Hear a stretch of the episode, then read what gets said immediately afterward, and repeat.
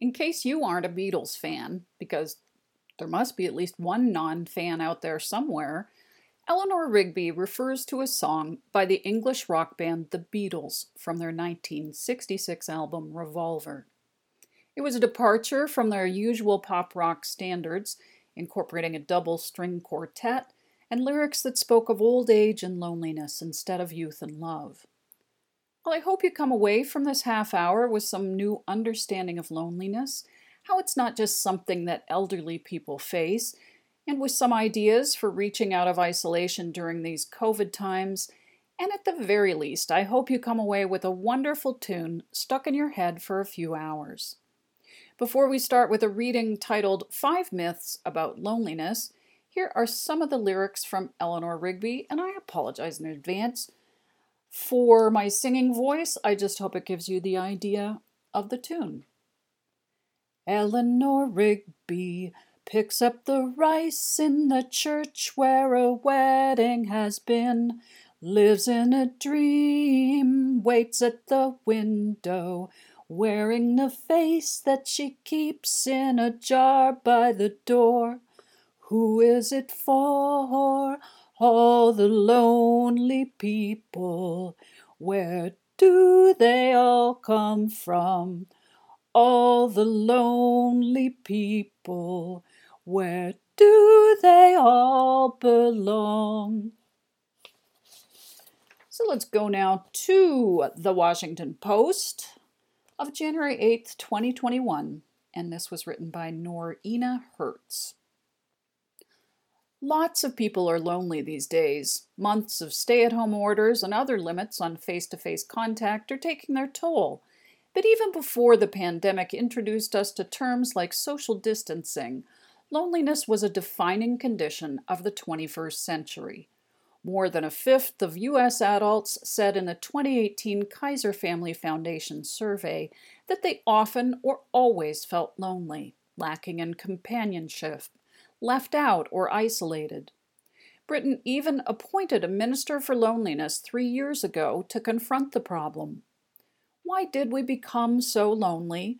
Who is most afflicted? And what harms does it cause? Misconceptions persist around each of these questions. Here are five of the most common. Myth number one the elderly are the loneliest generation. Articles on loneliness often focus on the risk for older people. Baby boomers are aging alone more than any generation in U.S. history, and the resulting loneliness is a looming public health threat, observed the Wall Street Journal in 2018. And the pandemic has brought a fresh wave of commentary about how older people are particularly affected by shutdown orders. In April, ABC News referred to loneliness as the unspoken COVID 19 toll on the elderly. But while the elderly are lonelier than the average person, it's actually the young whom study after study reveals as the loneliest. A 2018 analysis by Britain's Office for National Statistics, for example, found that 10% of Britons aged 16 to 24 reported feeling lonely often or always, compared with 3% of those 65 and older. Among that younger cohort, a higher share than in any other group also felt lonely some of the time, 23%. Polls in the US reveal a similar picture. In a 2019 YouGov survey, roughly one in five millennials reported having no friends at all. That was significantly higher than the proportion of Generation Xers or baby boomers who said they were friendless. Myth number two loneliness is largely a mental health problem. A 2019 post on loneliness on the British website Mind mentions only its influence on mental well being. Loneliness is associated with an increased risk of certain mental health problems, including depression, anxiety, low self esteem, sleep problems, and increased stress. In 2015, a Psychology Today columnist similarly limited discussion of the effects of loneliness to mental disorders, linking it to depression, social anxiety, addiction, and hoarding. But loneliness has dire physical implications too. If you are lonely or socially isolated, according to one review of 23 studies, you have a 29% higher risk of coronary heart disease and a 32% higher chance of stroke. A study of elderly people in group living facilities in Amsterdam found that those who felt lonely had a 64% greater risk of developing clinical dementia. Overall, if you are lonely or socially isolated, you are almost 30% more likely to die prematurely than if you have companionship. Statistically, loneliness is as damaging to our health as smoking 15 cigarettes a day. There's even evidence that loneliness of limited duration can lead to an early death, potentially bad news for those of us living through the pandemic. Myth number three Open plan offices deepen relations with coworkers. Open plan offices foster team spirit and create a social space, explains the British firm Workspace Design and Build, supposedly leading to more collaboration and greater productivity. Meanwhile, in the Harvard Business Review, three University of Michigan researchers argue that even people who choose not to interact with others in open office co working spaces prefer them because there is the potential for interactions when they desire or need them. Claims such as these are commonplace, but a study in the Academy of Management Review found that when people in open plan offices did speak to one another, they tended to do so for shorter periods and more superficially, and they often censored themselves. What's more, a Harvard Business School study that tracked office workers at two companies that shifted from cubicles to open plans found that the new architecture, far from enhancing sociability, seemed to trigger a natural human response to socially withdraw from colleagues. People opted for email and messaging instead of talking, contributing to a feeling of isolation. This alienation is even worse if your office has bought into the idea of hot desking, having employees use whatever desk is available on a given day with no place of one's own, nowhere to hang family photos, and with a different neighbor every day, hot desking workers feel an intense sense of isolation, one ethnographer of the practice observed. Myth number four city dwellers are less lonely than rural residents. The challenge of dealing with loneliness is particularly acute in rural areas, explains Apolitical, a website for civil servants. Though tighter knit communities can help reduce isolation, spread out rural populations also make it easier for isolated people to lose human contact almost entirely. Making the case that rural areas are more alienating than cities, a New York Magazine writer leaned on a striking correlation. States with the worst suicide rates are the least dense. Wyoming, Montana, New Mexico, and Alaska have the highest rates, according to the CDC. But loneliness strikes people wherever they live. The General Social Survey, a nationally re- representative survey of American adults, has several questions that probe issues related to loneliness, and it finds little, if any, difference among urban, suburban, and rural residents. For instance, asked how often in the past four weeks they felt they'd lacked companionship, 45% of urban re- residents, 45% of suburbanites, and 49% of rural residents said never. 13% of city dwellers said they often or very often felt they lacked companionship. The comparable figure for suburban residents was 11%, and for rural denizens, 14%. The hectic pace and anonymity of city life, it appears, at least partly offset the advantage cities bring in terms of proximity to other people. Myth number five loneliness is a Western phenomenon. A commentator in the Times of India decried in 2018 the Western world's loneliness epidemic and in an interview about loneliness, former Surgeon General Vivek H. Murthy told Vox that culture bore much of the blame. In many Western societies, there's a lot more freedom to be who you are and a more open embrace of different identities, but the structures that ensure that people feel like they're part of a community are limited. There is evidence that the more individualistic a society is, the more lonely its citizens tend to be, and there is considerable correlation between individualism and the West. The US and Britain both rank very high on that score. But loneliness is a public health crisis in the non Western world, too. Nationally representative surveys find that roughly 28% of Chinese over 65 feel lonely, with some indications that the figure is rising, as is an increasingly individualistic mindset. In India, a national survey in 2017 of 15,000 older citizens, conducted by the AgeWell Foundation, found that 48% were lonely. The figure was even higher in cities. In Japan, loneliness is also making headlines. There, the proportion of crimes committed by people over age 60 has quadrupled over the past two decades, and observers believe that social isolation is a key driver of the trend. Some elderly commit minor offenses such as petty shoplifting specifically so they will end up in jail because they have no family or friends to support them. Now we go to the New York Times, another one of my favorites Combating an Epidemic of Loneliness. This is written by Emily Sohn and published on December 18th, 2020. Humans can survive three minutes without air, three days without water, three weeks without food, and according to survival lore, three months without companionship. Whether true or not, what's clear is that people need people and pandemics, many of us are learning, can be lonely times. After months of lockdowns and shelter in place orders, some experts worry about a rise in the number of people feeling alone, especially young people and older adults. But resilience is also widespread, and studying loneliness can reveal a variety of ways to combat it.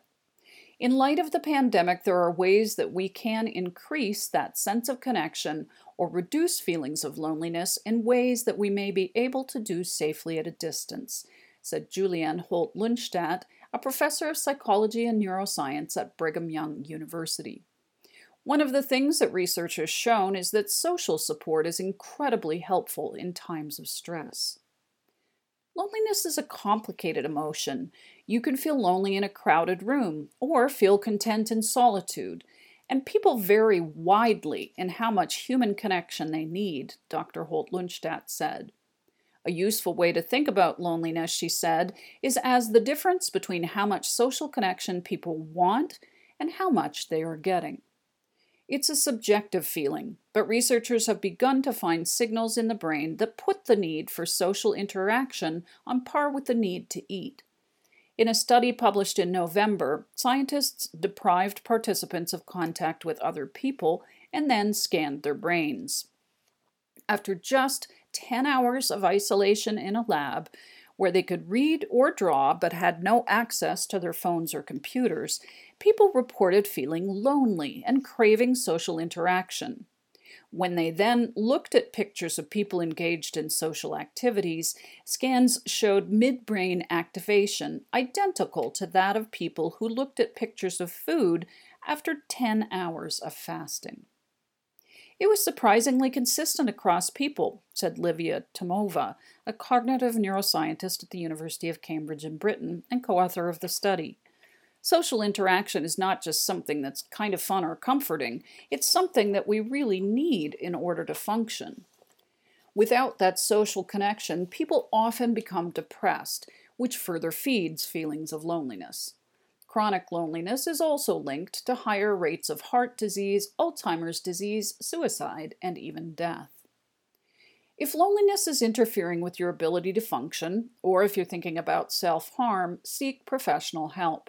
The National Suicide Prevention Lifeline offers free and confidential support at 1 800 273 8255, and many therapists are offering virtual appointments. For milder forms of loneliness, decades of research suggest a number of strategies to ease the toll of pandemic lockdowns. The most obvious is seeking support from friends. Across a number of studies, people with strong social relationships had a higher likelihood of living longer than people with weaker connections. Just knowing that people are there for them, Dr. Holt Lunstad said, leads to a reduction in stress. In one small study, subjects could complete a stressful task. giving a speech that they were told was being recorded and judged, while maintaining lower heart rate and blood pressure by simply thinking about a good friend instead of a casual acquaintance. In a time of social distancing, this might mean calling, texting to check in, dropping off a gift, or driving by and waving. By providing support to others, it can provide a sense of meaning and purpose, Dr. Holt Lunstad said. It can strengthen social bonds and, in turn, lead to less loneliness. When seeking out connections, focus on your most unconditionally supportive friends and family. Some research shows that people feel more stressed and disconnected when their friendship networks include people who have betrayed them, weren't there for them during tough times, frequently argue with them, or otherwise cause negative feelings. A call with a close friend, in other words, will probably help more than a college reunion over Zoom. Simply increasing social contact is not sufficient, said Bert Uchino, a professor of psychology at the University of Utah in Salt Lake City. You need to increase contact in the relationships that are important and very positive to you. I think those are relationships that will get people through. This might also be a good time to help out your neighbors using the neighborhood social app Nextdoor to randomly assign people to perform small acts of kindness, like delivering groceries, chatting over a fence, or participating in a neighborhood cleanup event, Dr. Holt Lunstad and her colleagues found that loneliness rates dropped from 10% of people to 5% in people who did the kind acts.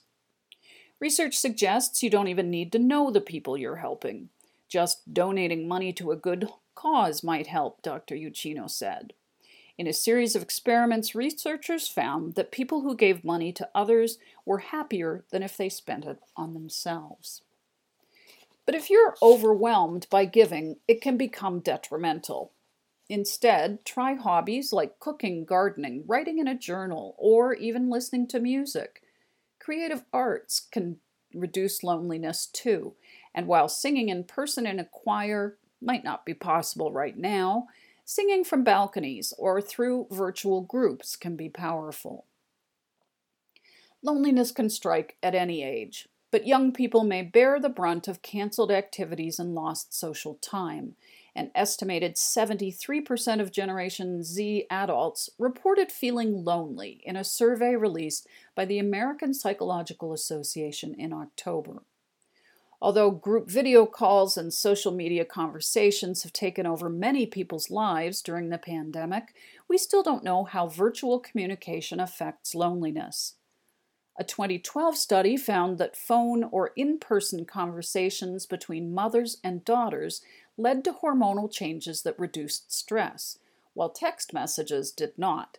And heavy social media use has been linked with higher rates of loneliness. For young people who are already used to digital forms of communication like texting, it may turn out to be an adequate substitute for in person interaction. And some types of social media use can help people feel more connected, added Dr. Tomova, who's working to figure out what most satisfies our hunger for social interaction and why. It's not clear yet, she said. We don't know a lot of things. For now, Many people are waiting out the tough reality of a unique situation, including Henry 96, a resident of Grand Oaks Assisted Living Community in Washington. Initially, he was doing well while waiting out the pandemic. Then, over the summer, his closest friend died from non COVID 19 causes. Now, Henry, who didn't want his last name published, feels isolated and alone. His closest, closest relatives and friends live in England and in other parts of the U.S., and the pandemic has kept them from visiting him.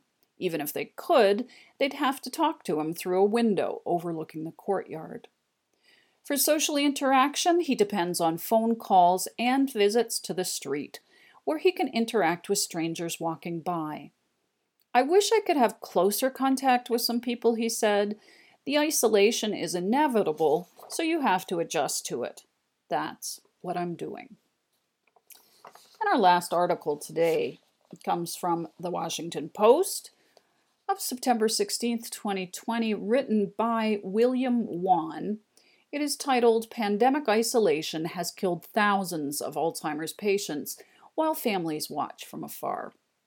And I have had to leave some of this article out in order to fit it in, mostly information about the relationship between uh, Dan Gehrke and his wife Denise. If only Dan Gehrke could hold his wife's hand.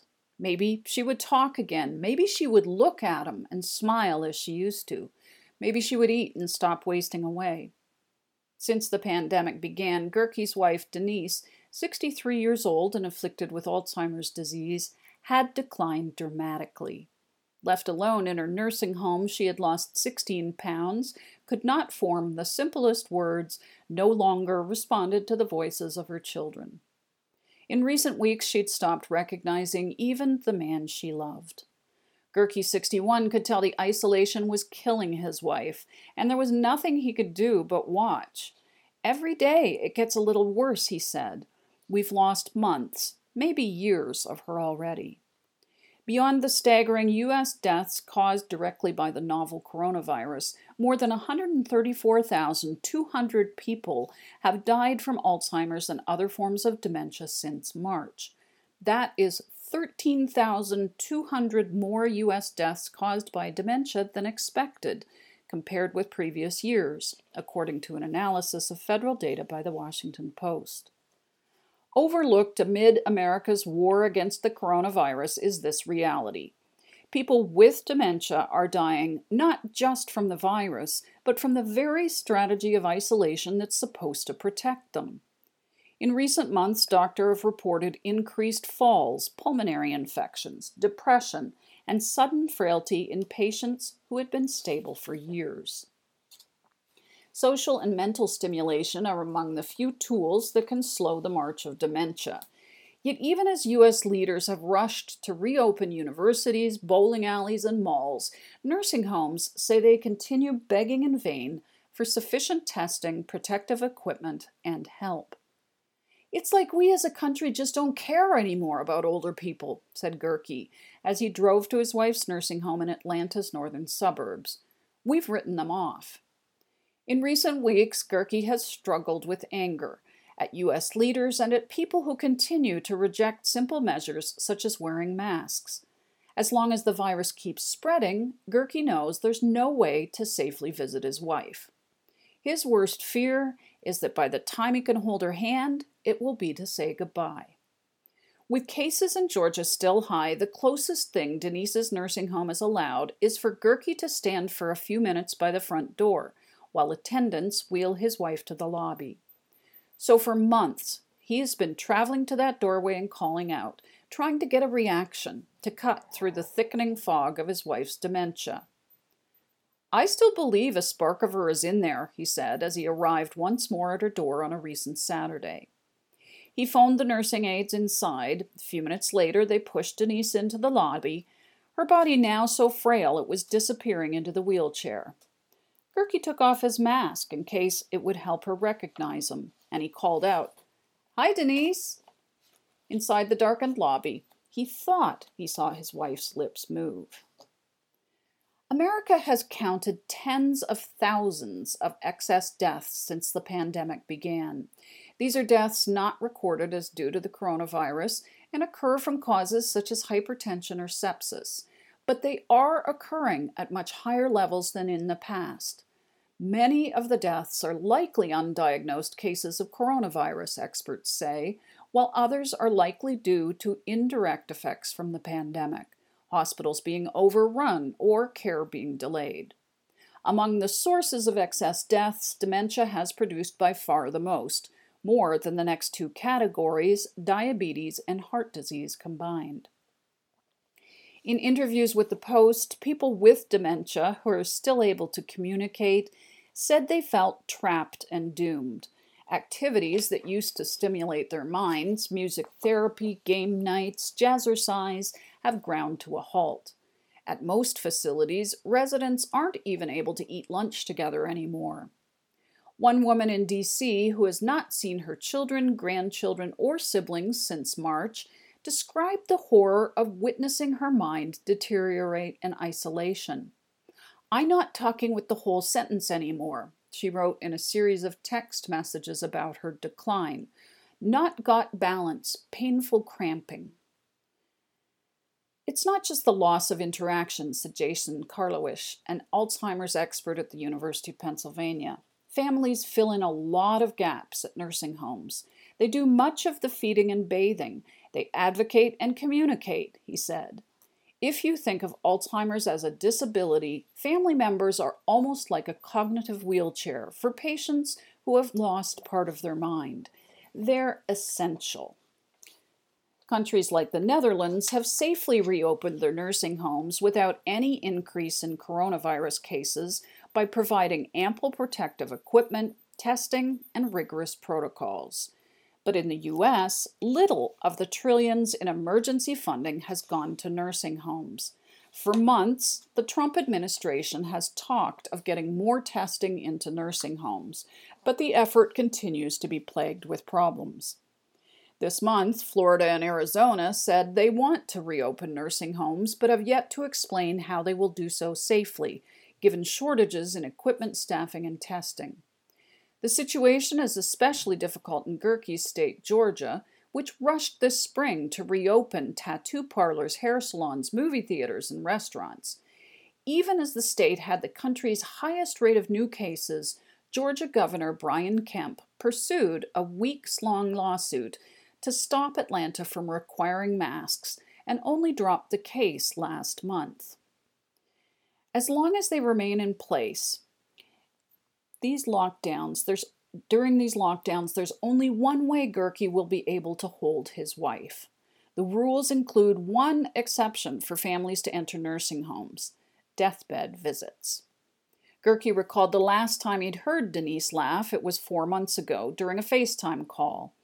I told her how good she looked after her haircut, and she smiled and gave me a little laugh, he said, grinning at the memory. And that's where we have to leave it. I thank you for tuning into Sound Body today. Please stay well and come back next week for more healthy living ideas.